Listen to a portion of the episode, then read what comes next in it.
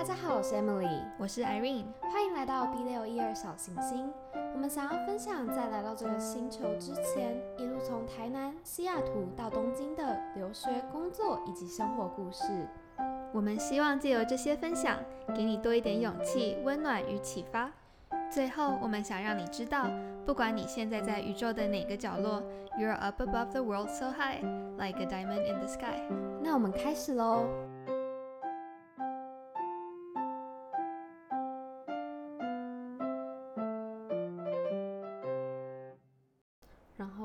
我觉得会不会这也是因为很多人到最后自己还是会想要回自己故乡的最主要原因呢、嗯，就是不是只是台南，就假如说，假如说像在日本工作的人也好啊，或者是在东京工作的人的日本人也好，很多人就是退休之后还是会想要回自己家乡，会不会还是对他对，还是习惯自己的那个原本的那个生活的方式跟模式，嗯，有可能，还有那个亲切感吧？我觉得对那个亲亲切感，啦，嗯，就像就像台湾人出国之后，就会还是比较容易聚在一起，会有一种对。我们就是同一圈的人的这种感觉，对就是你会莫名的还是会感觉到那种亲切感吧？对，就你讲话很多事情，你不用重新解释，或者是对，那些因为你们有。相同的语言频率会比较像一点点。我其实每次唱卡拉 OK 的时候，我都觉得卡拉 OK，我是这样讲吗？卡拉 OK 对啊，哦，卡拉台 OK，对对对对 KTV，KTV，日本对，就是唱卡拉 OK 的的时候，我都觉得那个时候是最你最希望你旁边有听得懂你语言的人。哦，我每次懂我每次都会觉得，就是好日本人他们，你可以跟他们去唱 KTV，然后是你可以在里面唱中文歌，他们也会很开心。可是，或者是我每次跟小时候跟香港人他们唱广东话歌，或者是嗯跟、呃美国人他们唱英文歌，就是每个人从小到大对音乐的那种就是影响，因为那就是、真的是耳濡目染嘛。你从小你长在什么地方，那个城市，你就会听什么歌长大，就是这。对，这比较无关说你自己的选择，就是一个被动式的接收。对，所以每次都会觉得啊，唱卡拉 OK 的时候，就是你真的很希望旁边有一个就是听得懂你语言，然后听得懂你的青春的人。真的，就你就是哦，这个时候周杰伦很红，或者这个时候候啊、这首歌以前在什么榜，就是你你会希望有人去懂那些东西。我懂，而且我不知道哎，我记得国中、国高中那边附近，还有甚至国小一点点比较大的那种五六年级的时候的最大的乐趣就是考完段考，跟同学一起去唱歌对对卡拉 OK，或者是去看电影，就这两个。对对对通常就是先看电影，然后再我不知道台南的生活可能就很单纯，就没什么地方好去逛北门路，对对对，北门路 去中山。中山以前是中山，对，对。就是逛完街就是去唱歌，因为很热，然后就对去唱歌、吃东西什么的，然后这就是每一段就是嗯考完试之后给自己的一个小鼓励的感觉吧。对啊，然后所以你就就像 Irene 说的，就是真的是一个回忆吧，就是你唱的其实是回忆，对对对，然后有哎、像我我我之前来日本刚开始，我很常跟我日本同事去唱歌，哎、他们都唱到早上哎、然后我就觉得，哎、这些日本人一定是平常压力太大了，然后他们真的只有在卡拉 OK 的时候才可以就是释放自己，然后隔天早上就是一本正经，然后我想说。对对你们这些人好恐怖、哦，就至少台湾人不会这样，你知道吗？台湾人就是在你面前就是那个样子的话，他在他私下也基本上八九不离十，不会差对很多。然后那时候真的会觉得说，就是你听过这些歌，可是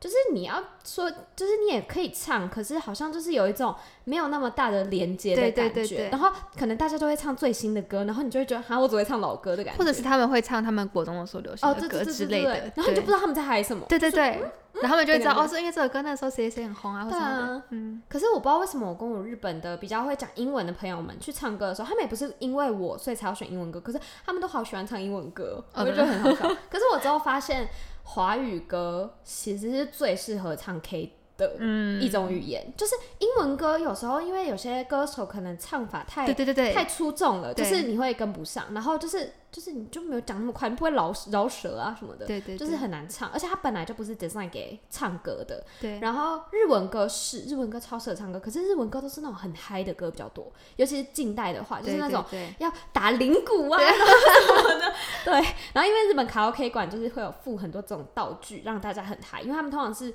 因为因为我发现一个很酷的文化，就是日本的卡拉 OK 通常都是大人数去的，对对对对，或者是 either 很大人数，或者是有些人真的会一两个人去。人去，对对可是台湾的卡拉 OK 基本上就是只会有一群人去，不会你不会看到有人一两个人去的那种。对对，就是当然现在有那种个人式的，但是台台湾的卡拉 OK 真的就是一个，就是不知道干嘛，那就去唱歌或者是不知道吃什么，那就去卡拉 OK 吃个东西的那种概念。就是我觉得那个回忆是不太一样的。然后可能对还有就是台南真的没什么事情做，所以就是好玩的点就是那些。当然现在我觉得现在台南变很多，对啊，台南变得很多。什么渔光岛啊，就很多可以看的地方。可我是那些念成大同学都比我懂台南，我觉得。可是可是可以穿冷气的地方就那几个，什么逛星光啊，对对对对对对对。对啊我觉得这些东西就真的只有，就是你只有在台台南念，可能国高中你会知道那些地方，或者是回忆真的。对，我觉得，我觉得我现在讲这个东西出来，可能会被很多人骂。可是，哎、我真的真的亲身经历过。虽然我朋友应该只是跟我开玩笑，可是他们就会说：“啊、你从台南来的，我们台南是不是都骑牛车上学？对，有，我觉得有。谁跟你骑牛车啊？我在路上根本没看过牛，好不好？可以不要这样嘛？天龙国的感觉。但是，对啊，反正我觉得，但是只是我觉得他们只是觉得就是很好玩这样子，对啊。对，但我我嗯，对，就是大学那时候第第几年，第二年、第三年的时候，我那时候遇到真的世界各国的人，我其实有一个冲击，我会嗯觉得自己那个时候反而我会觉得自己很自卑，因为我来自一个很小的地方，我的城市可能就是我城市很厉害没错，可是好像拿不出什么哦。他们讲什么公司啊，国际大公司啊，就新加坡、香港、哦北京什么都有啊。然后就是我，就是我可以我可以讲的就是，对，台南东西很好吃，或者台南就是我很在意的那些文化或者是嗯精神或什么。可是，对，就会觉得哦，我来自一个很小的地方，然后讲不出来。我真的只是到就是毕业之后左右吧，然后嗯每次回台南，每一次回台南，就是突然发现，其实台南好大，而且台南真的嗯是有很多我以前不知道的地方。我觉得我以前小时候，就会一直觉得，可能因为就高高中生活也很狭隘吧，嗯，你就真的只是活在你的那个高中生活圈里面，所以你不也不太会有机会自己跑，你知道，像大学生自己跑去去野冲啊，然后去冲去什么有没有什么岛，或者是去观光什么的。对所以你当时真的就觉得台南很小，然后大家的哦，可能世界就是那样子。但是，对啊，所以我到大学的时候，那个时候是有一点点觉得自自卑嘛，对。嗯可是，然后那时候我还一直跟别人说，我觉得台南很小什么什么。然后，对啊，我是到后来真的才发现，我我觉得我误会他了。嗯，对，然后而且我真的现在每次回去，我都觉得天啊，我越来越不认识这个地方。然后，对啊，我我但是进步的很快啊，进步的很快，而且台南其实有很多很多，就是不管是世界第一啊，或者是嗯有很多很多的中小企业，就是我们可能你没有听过名字，可能在这个世界上数一数二的，就是厉害的产业或什么嗯的。真的。可是我觉得你会不会是因为比较早被社会化，或者是你可能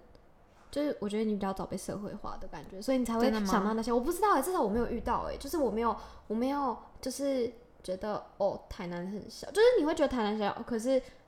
我觉得我可能在台南时间比你更久，所以我会觉得说。不会啊，台南很是一个很有特色的地方，而且尤其我觉得我可能待到高三尾了，对对就是我已经是一个准大学生的这种对对，这种很根深蒂固，学了很多，背了很多，就是呃，现在可能也不太会记得的什么历史、地理啊那些东西。你知道嗯世界很大，可是你也知道，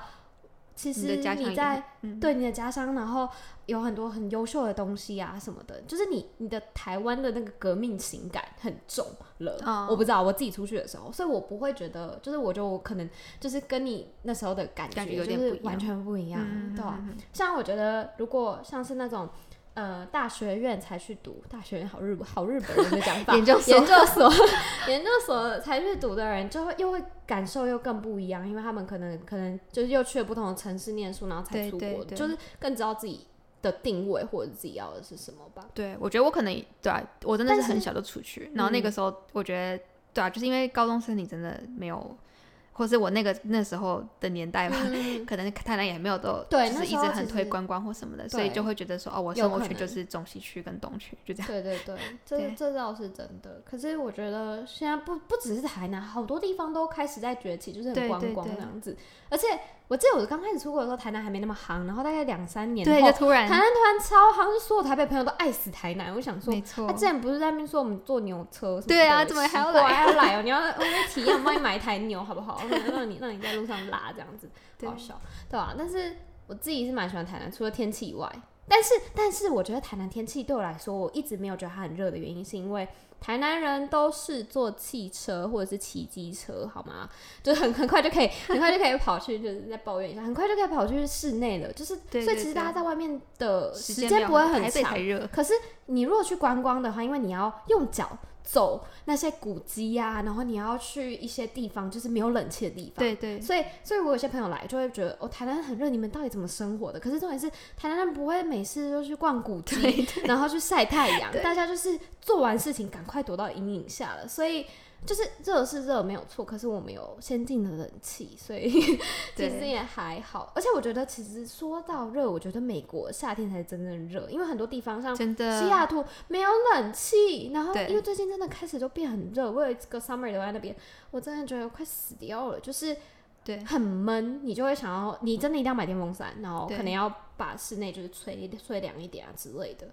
我觉得那个才是热，对，真的。东京也很热，东京，东京真的超级热，可是东京还好，就是你进电车啊，什么都有冷气，所以就比较还好一点，对啊，我突然想到一个，就是我觉得其实反而你，我像我那时候就觉得哦，台南很小，但是我觉得就是因为反而台南很小，让让我们没有看到很多的世界，所以我们出去的时候比较有点像对初生之犊不畏虎嘛，嗯，就是因为我们没有看到很多，就是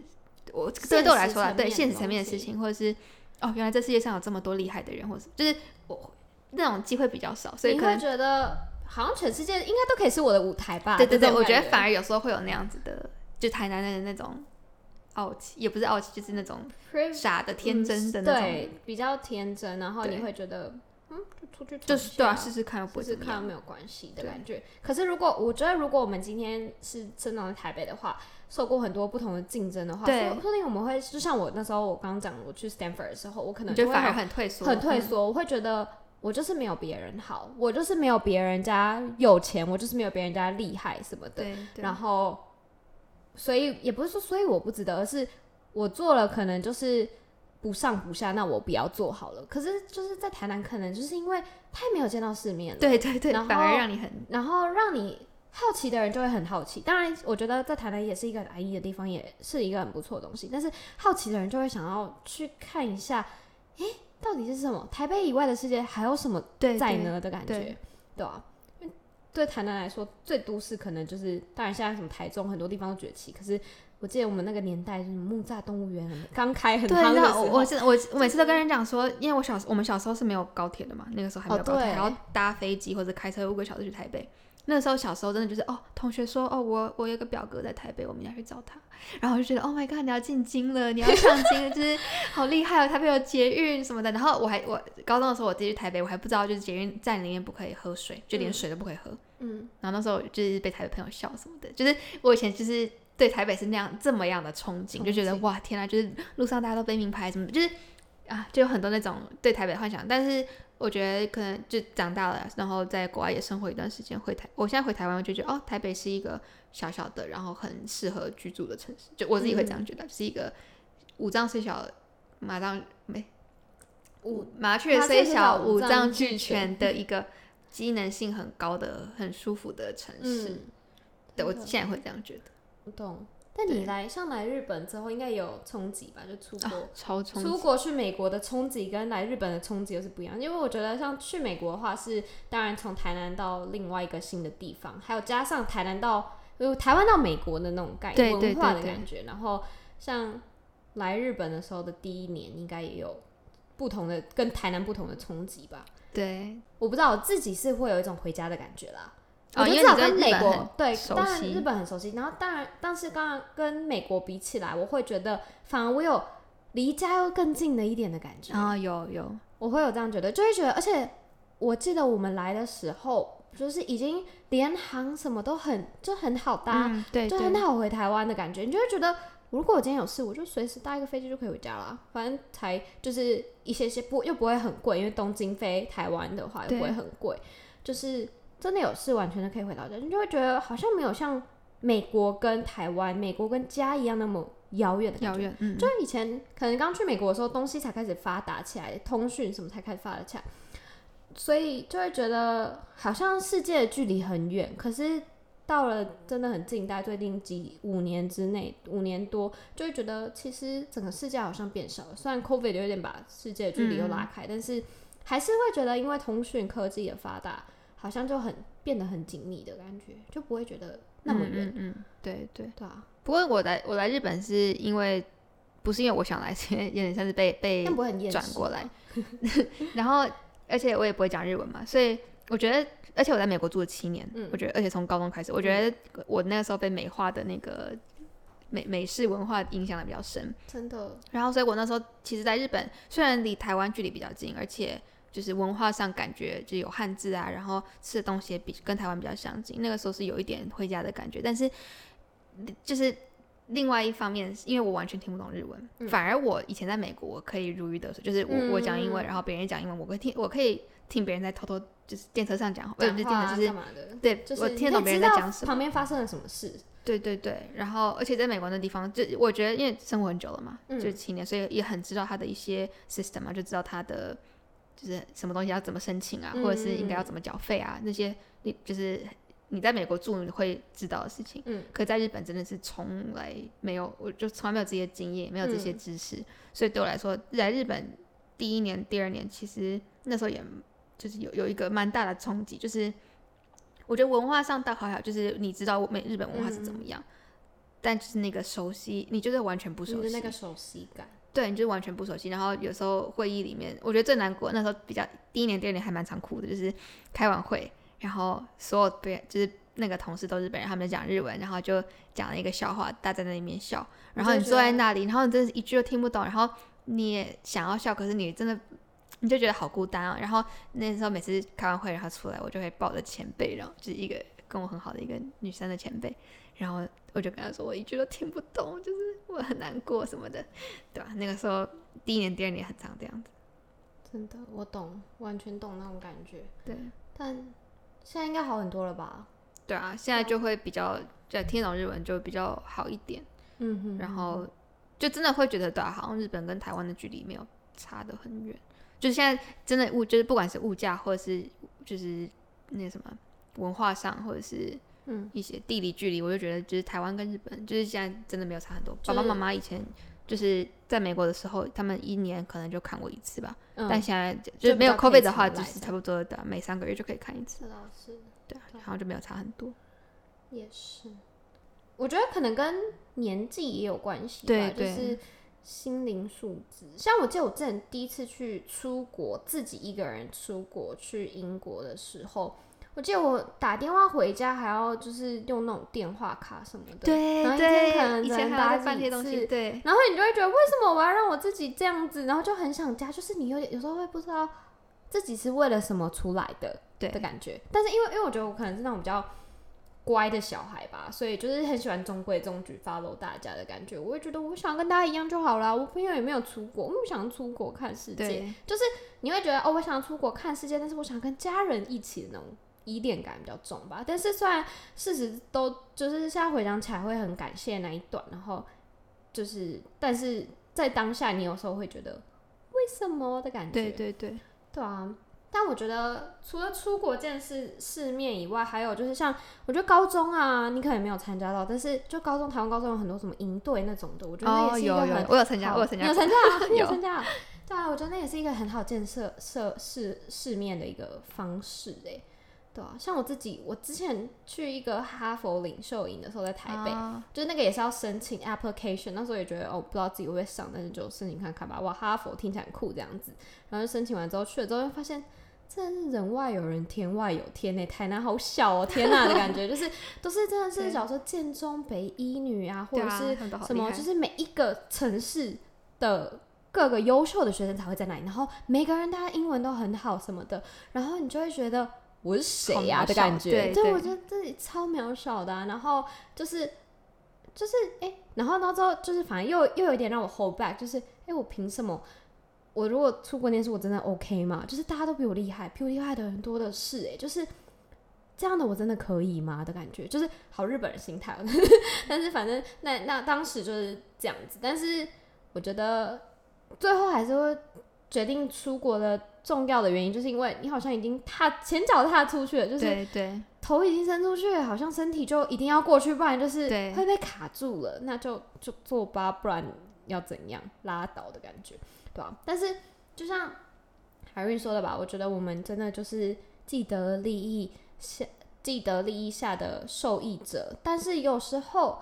我不知道，有时候自己回想起来会不会想说，会不会其实也不小心成为了受害者也说不定，就是把我们的绑住了。就是像我我我做很多事情，我就会想说，我做这件事情到底符不符合？也不能说是社会对我的期待，可是就是我对我自己的期待。可是我对我自己的期待，其实都是加重对，啊，加重于社会对我的期待，就是其实你的家人好像也没有想要你对啊一定要怎样，就是你平平安安、健健康康，当然有一番成就是最好的。但是如果可以用，就是用你的健康跟你的成就拿来比的话，他宁愿你是健康的活着的这种感觉。所以其实就是他们好像也没有说要你一定要怎样才是什么哦孝顺啊，还是什么一定要考上最好的大学才是这种孝子的榜样。但是就是每个人的生命都有不同的出路，本来就有不同嗯该做的他的任务在，然后每个人在不同的岗位里本来就有他的用途跟益处了，所以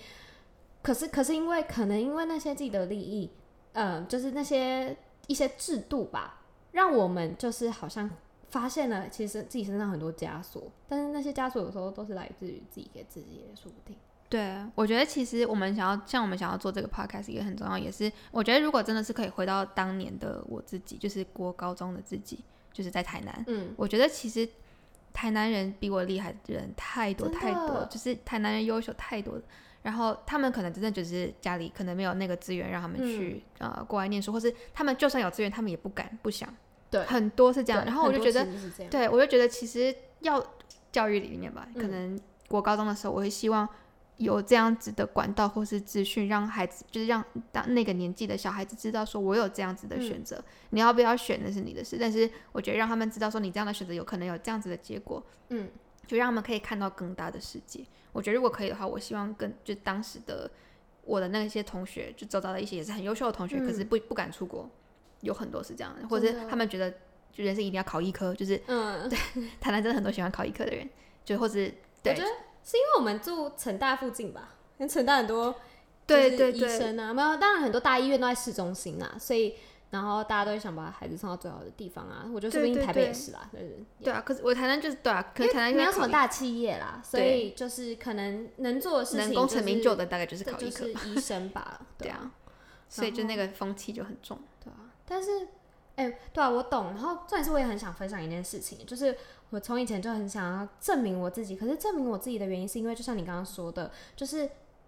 你也不觉得你是在台南里面最优秀的人，像我一直以来都一直这样觉得。然后就有一点，也不能说是被害妄，哎、不是，那不是叫被害妄想，那个叫什么？就是那个有一点像是，不是觉得有点像是啊冒牌者冒症候群，然后对，然后就会觉得说，我其实没有，也不是说我其实没有那么好，可是我就是想证明说，除了家里给的一些资源以外，我是自己可以办到的。嗯，然后，例如说，嗯，所以就是有时候，有时候因为这样，你会自己跟自己就是心里 battle 了很久，但是，但是也是因为有这种莫名的信念，你会去开始找一些资源。然后我觉得这是一个，就是很希望，如果嗯，现在可能还有就是要要去大学啊，或甚至高中生的大家们，可以去思考一件事情是：如果你很想做这件事情，但是你身边没有资源的话，那你可不可以用你的方式自己去找资源？例如说，我那时候去参加那个哈佛营，完全就是免免钱的。嗯，当然，好像去台北的钱可能要自己出吧，但是住宿免钱，然后参加那个费用也免钱。像很多人报名营队都是要付钱的嘛，然后我那对个完全都免费。然后还有我之前去嗯大二来日本，诶大三来日本实习的时候，我那时候是找到一个 program，就是他会付你薪水，然后帮你包机到日本，所以我完全没有花我爸妈一分钱。然后我觉得我就是做到这个时候，我会觉得，诶，我真的有完成到我人生中一些小小的 checklist，就是对，虽然我们很。比较比别人多一点资源，然后比较多一点 privilege，但是，嗯，其实这个社会其实有很多 resource 在那边等着你去拿的，只是看你有没有想要去拿。所以其实，即使你现在没有你，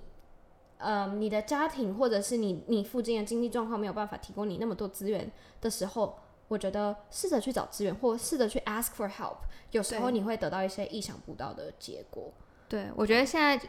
这现在这个年代，小孩其实也是很算是很幸福吧，就是他们有 YouTube，、然后有就是嗯 Google 可以让他们有很多很多很多的资讯。就我觉得我们那年代可能还没有到，真的没有到那么发达。啊他们现在就是就真的是 TikTok 或者一个 YouTube video 就跟你分享说我在美国的生活，在英国的生活，啊，就在日本生活。知道到底怎样。对对对，就是也希望如果在外面有更就是也是在外面住就是留学或是工作的人，可以就是分享更多像我们这样，就是我们是真的是希望可以让大家知道这些事情。对啊，真的。然后像像我觉得我跟 Irene 也都很幸运，因为像我们来日本的钱，就是都是公司帮我们出的，搬家费啊什么的。对，就是其实很多企业是愿意，假如说他觉得你是一个值得投资的人才的话，就是他是愿意帮你做这些动作的。然后像有些企业甚至可能他很愿意请你的话，还会给你一些，假如说 package，就是让你，假如说你住在日本的时候，房租他帮你付多少。尤其日本企业非常的会做这种事情，所以如果嗯，就是想要希望大家不要因为，当然经济是一件很就是可能很 fundamental 的一件事情，很现实的一件事情需要考量，但是在那个同时，我觉得也要去找一些有没有可能有可能的资源，让你帮助你去完成你想要完成的梦想，对吧、像我有朋友现在好像在哪里啊？呃，在澳洲打工度假什么的，然后我就觉得哦，那个过的生活真的好棒，就是整个开了不同的眼界。然后每次看到他的生活，就觉得哦，真的是一个不同的世界，嗯嗯嗯。对啊。你最怀念台南的什么？我最怀念台南的什么？具体或不具体都可以。人情味，哦，对，人情味 对，人情味。对啊，我觉得我不知道，我觉得台南人都是很真诚的。对对对，我我我有一次回也是已经在日本工作了，然后有一次回台湾，然后我们就只我就跟我妈去随便去吃一家面店，那她说那是新开的，嗯然后那时候我们就坐下来就吃，然后老板娘走过来，然后就开始说，哦，我跟你说那个。就是哦，你知道吗？旁边那个店面啊，那个最近刚刚搬走，他是因为那个老板怎样去买那个另外一边的那什么店面，然后我爸我妈妈就开始给那个老板娘交换起就是房地产房地产资讯，嗯就是，然后我说，然后每次回台湾，也就是哦，我的那个舅妈也很厉害，就是说，哦，那个就是你知道吗？那那个哪个医院的那个哪个医生来又走了，或者是他呃哪一个老师怎么样？就是台湾有很多，就是台南吧，就有很多这种人情味连接起来的资讯，然后是就让你的生活会变得更舒舒适真的嘛，或者这种，我觉得很有趣。哎、再讲一个，就是我我这次要回来日本之前，因为要去做 COVID test，然后我就去成大，然后我就遇到了一个日本妹妹，然后虽然她会讲日文，但是我就觉得她只身一个人到台南念书，就是感觉想要帮助她一下，对我就跟跟她说，哎、我你可以加我的 line，然后如果有什么事情你可以找我。这样。然后我做完那个东西的当下，她有点错愕，我不知道她的错愕是因为可能很少人遇到她这样，可是她还是到最后有给我，然后他就很开心，然后我就之后回想起来，我就觉得如果是在日本。不可能，东京有一个人这样对我的话，我觉得那个人一定是哎呀就是很奇怪。我觉得他一定是有什么心计。但是在台南的话，我觉得那个妹妹最后会答应我，也是因为她可能也觉得，就是那个文化的地方的人真的是就是比较淳朴，我们真的就是是想要帮你善良，真的 就是想帮你，就是想要跟你当朋友，或者是就是想要就是帮助你吧，就是没有什么奇怪的那个背后的动机，背后的动机，嗯对啊。然后可是我就觉得这在东京的话，就是如果我对任何一个人做这件事情，人家一定会可能想要报警吧，对对就对，会觉得你你是谁呀、的感觉，对啊。所以我觉得。我觉得我们两个走了地球，也不能说一大圈吧，一半圈吧，对半圈就是我们也还没有到那个年纪走了一大圈，但是一半圈之后，我们两个共同的感受都是还蛮 appreciate 我们的 bubble 给我们的一切，但是也对就是就是很单纯、很淳朴的那个，那个童年吧的童年那样的世界，对。对啊，好，就是结论就是我们很爱台南了。对，台南够，台 南大家记得万岁去台南观光哦。对，好，那我们今天的台南女孩见世面就到这里告一个段落。如果你对于台南的资讯，或者是台南，或者是甚至其他地方的事东西很好奇的话，欢迎留言告诉我们你想要听到什么样的故事哦。好，谢谢大家，谢谢，拜拜拜